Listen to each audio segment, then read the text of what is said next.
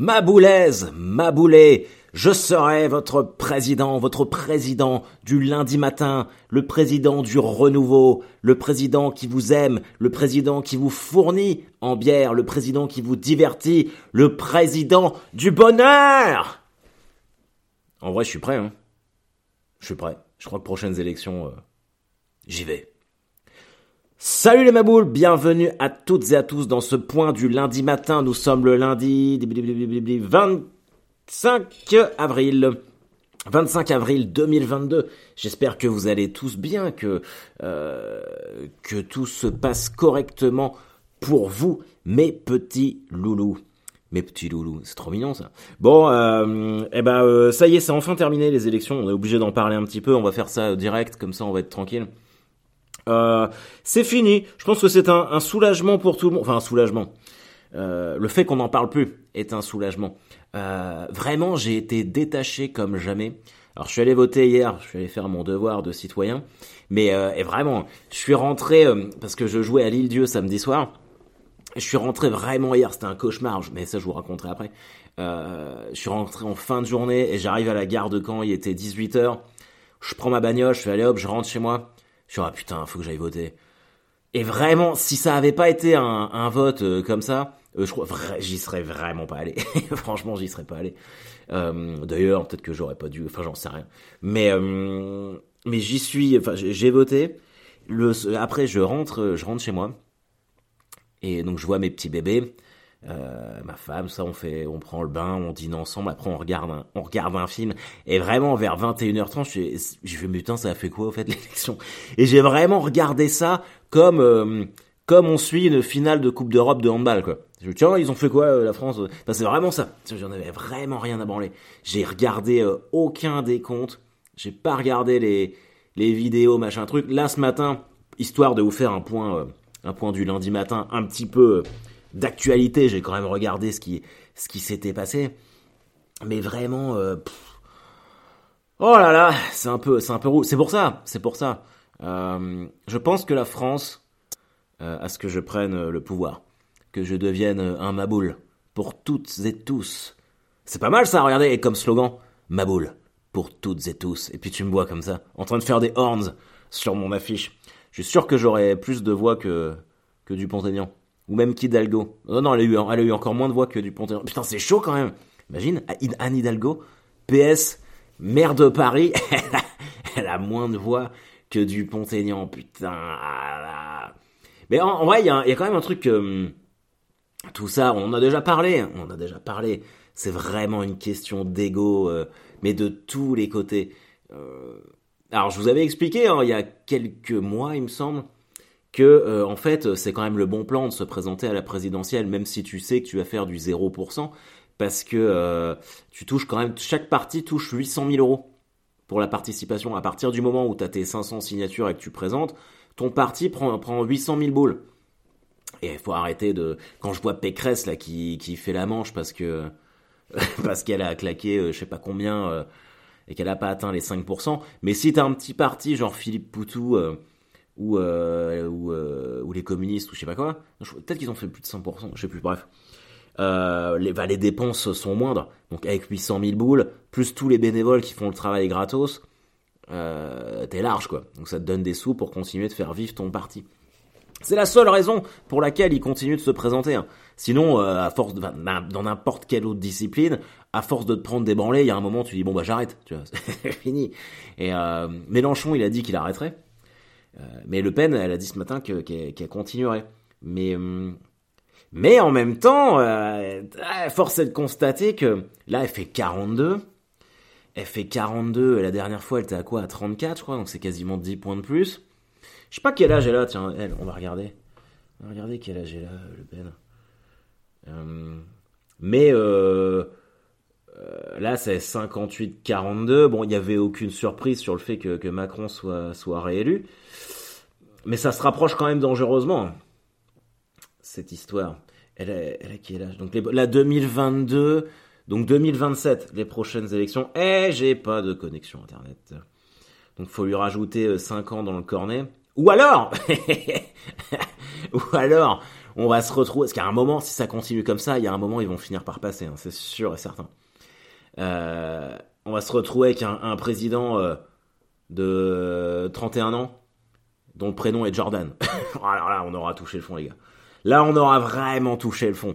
Euh, ce sera plus de la démocratie, ça sera Cassosland. Ah, 53 ans, euh, Le Pen, Marine. Marine Le Pen, 53. Donc 58 ans. Ah, euh... ah c'est possible hein, qu'elle se représente. 58 euh, ans, c'est jouable. Hein. C'est jouable. Euh...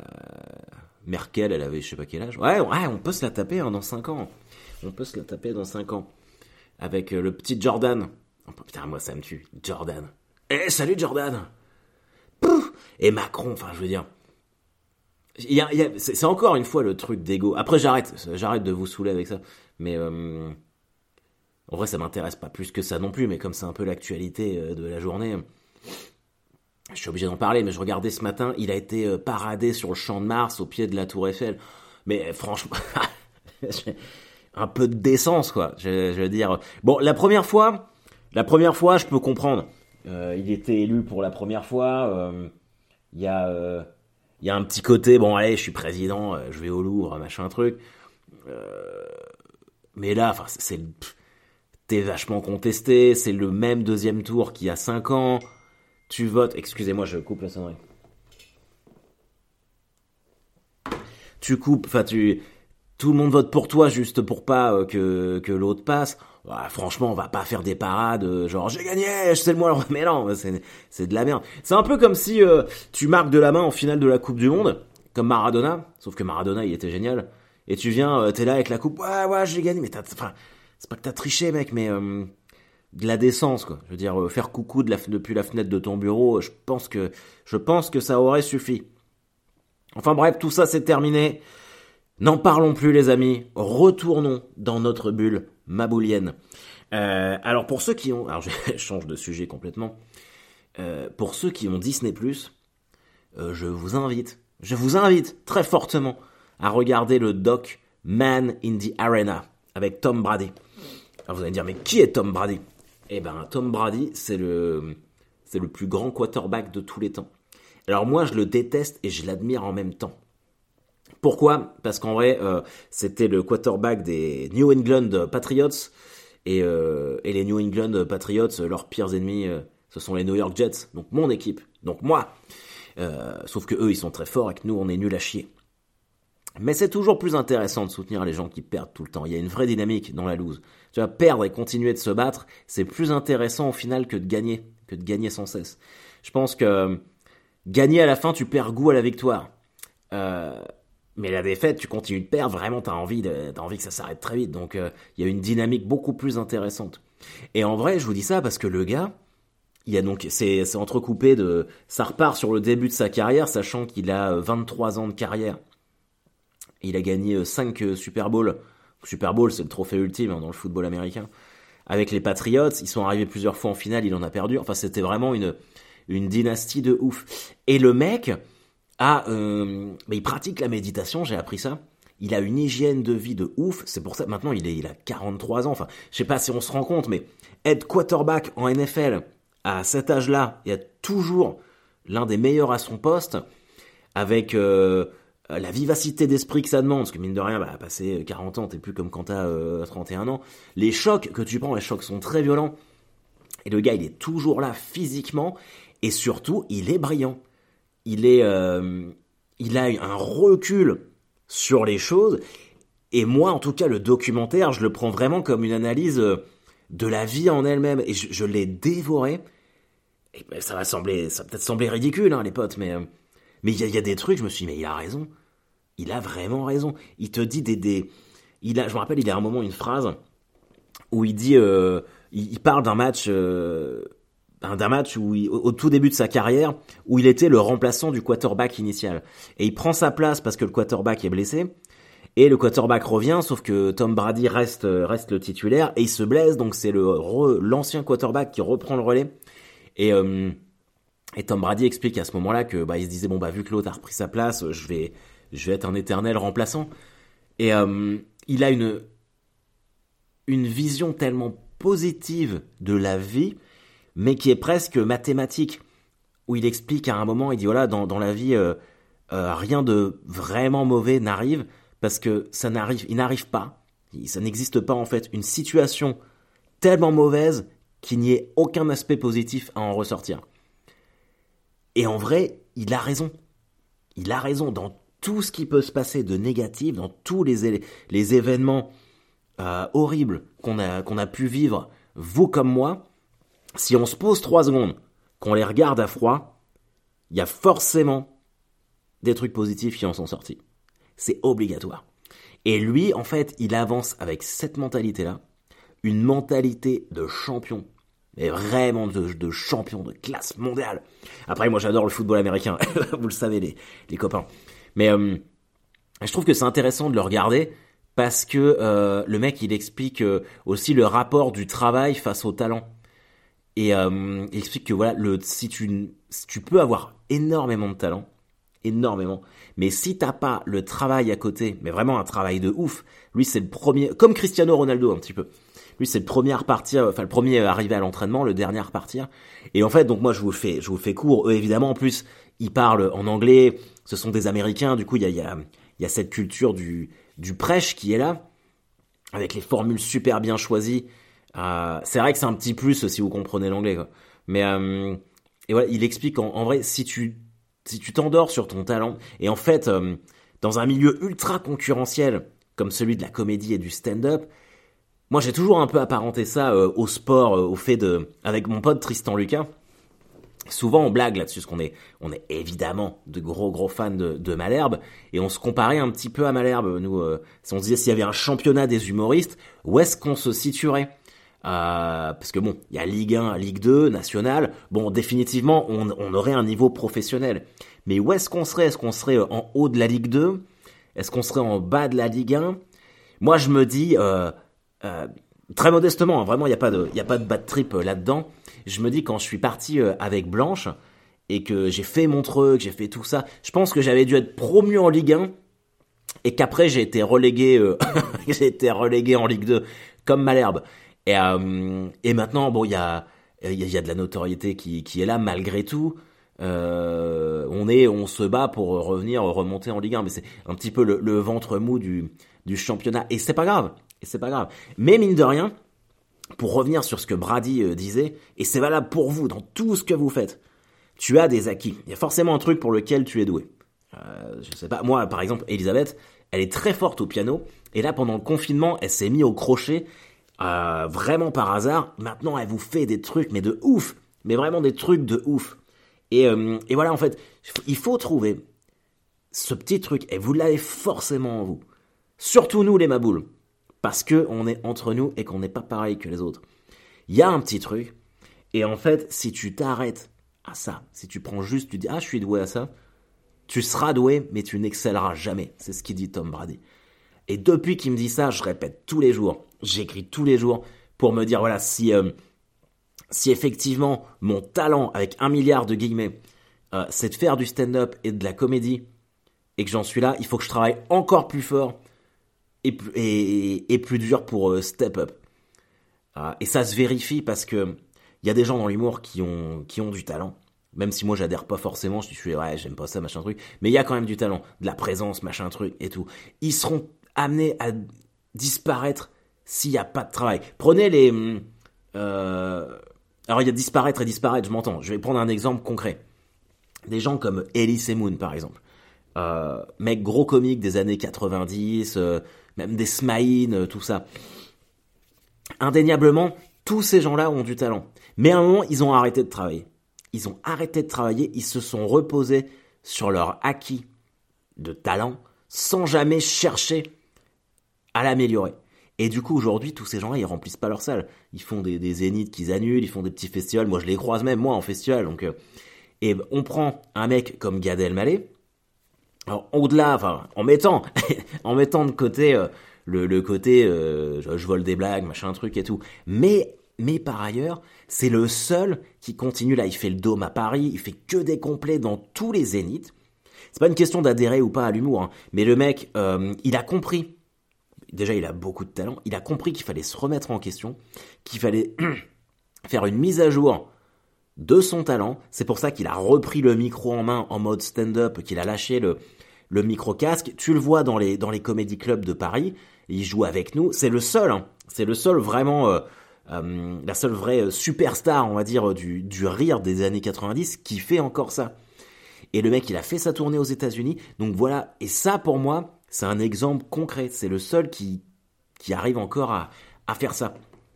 Je suis un peu long sur l'histoire de, Brady, mais je trouve que vraiment, euh, vraiment, c'est, c'est intéressant. Et, hum, et depuis que j'ai regardé ce documentaire-là, euh, alors c'est étonnant parce que il y a des gens, on va dire, oui, moi j'ai vu un documentaire sur les abattoirs, je suis devenu vegan derrière, et, et je respecte tout à fait ça. Bah moi, ce documentaire de Tom Brady sur comment devenir, comment devenir un champion, putain, j'ai envie de, de, devenir un champion. Là. Depuis ça, ça m'a. Euh... Alors, ce qui me fait chier, c'est que c'est quand même le le mec qui joue dans l'équipe que je déteste le plus. Mais bon, voilà, il euh... y a un truc, il y a un truc euh, d'une forme de, logique euh, qui est quand même quand même pas banal. Et Brady, par exemple, à la fin, je vous donne vraiment l'histoire complète. Il gagne, il reste 22 ans. 22 ans au New England Patriots, c'est à Boston. Il gagne 5 euh, Super Bowls. Je crois qu'ils font 2 euh, ou 3 finales perdues. Un truc comme ça.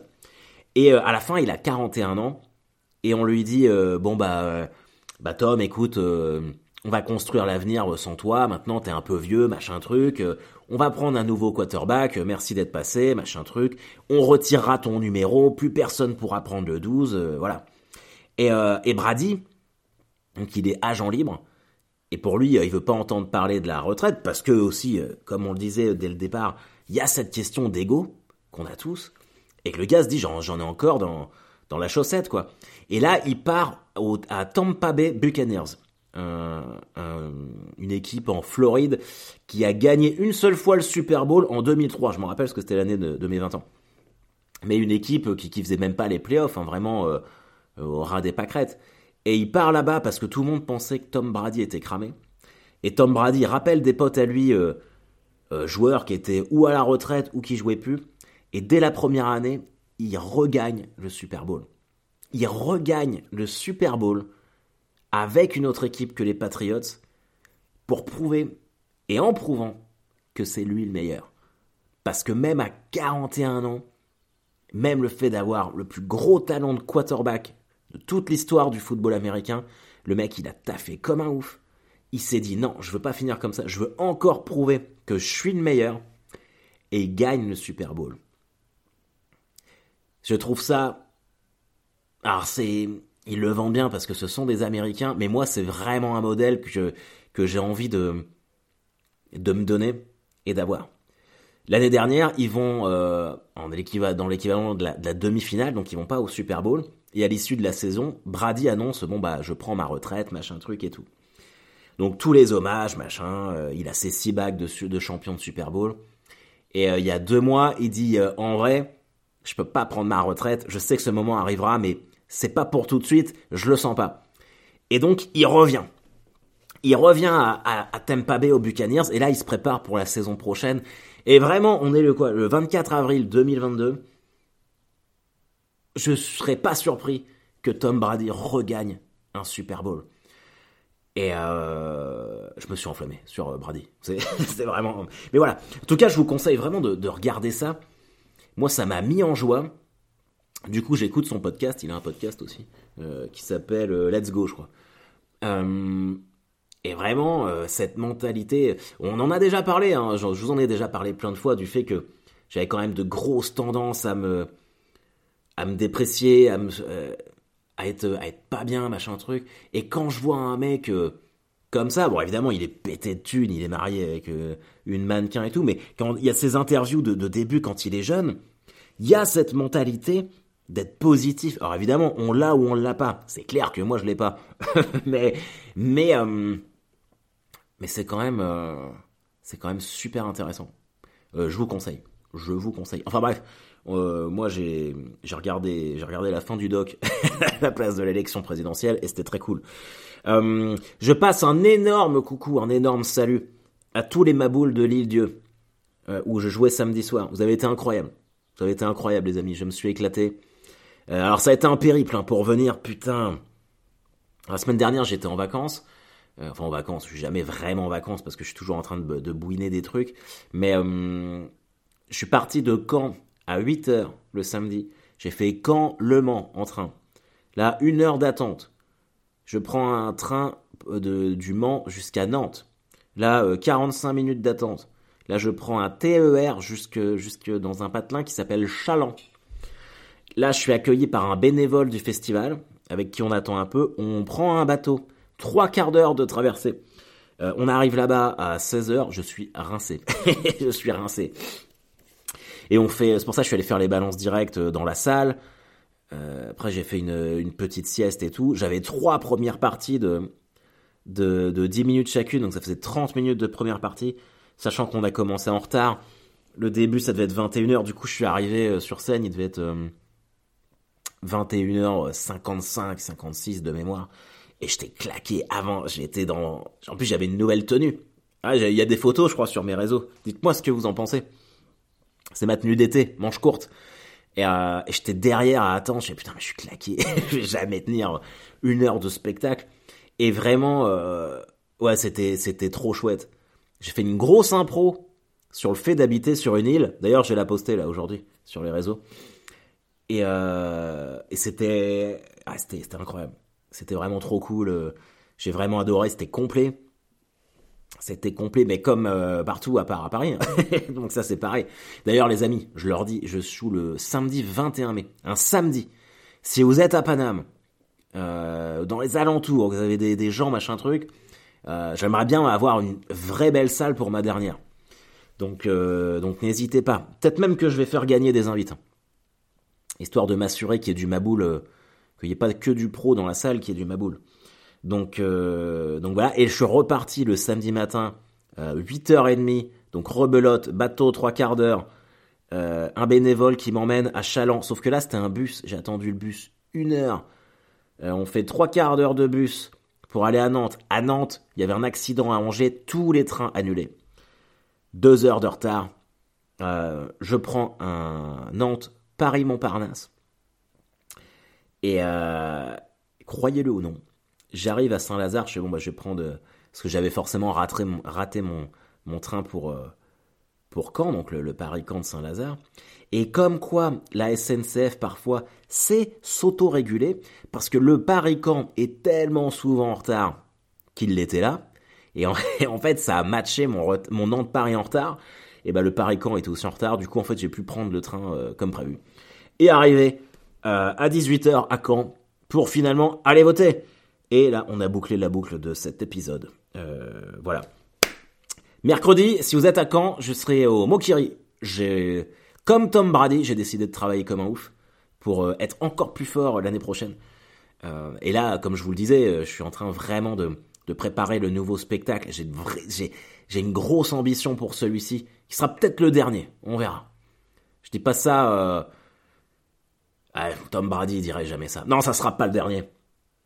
Mais je tente des. Là, je vais, je vais tester des nouveaux trucs. Il est vraiment complètement différent de l'autre qui surfait un peu quand même sur sur l'idée de, de, de, me coller mon étiquette des pompes funèbres, que les gens perdent pas de... Là, vraiment, euh, c'est un truc euh, qui n'a rien à voir.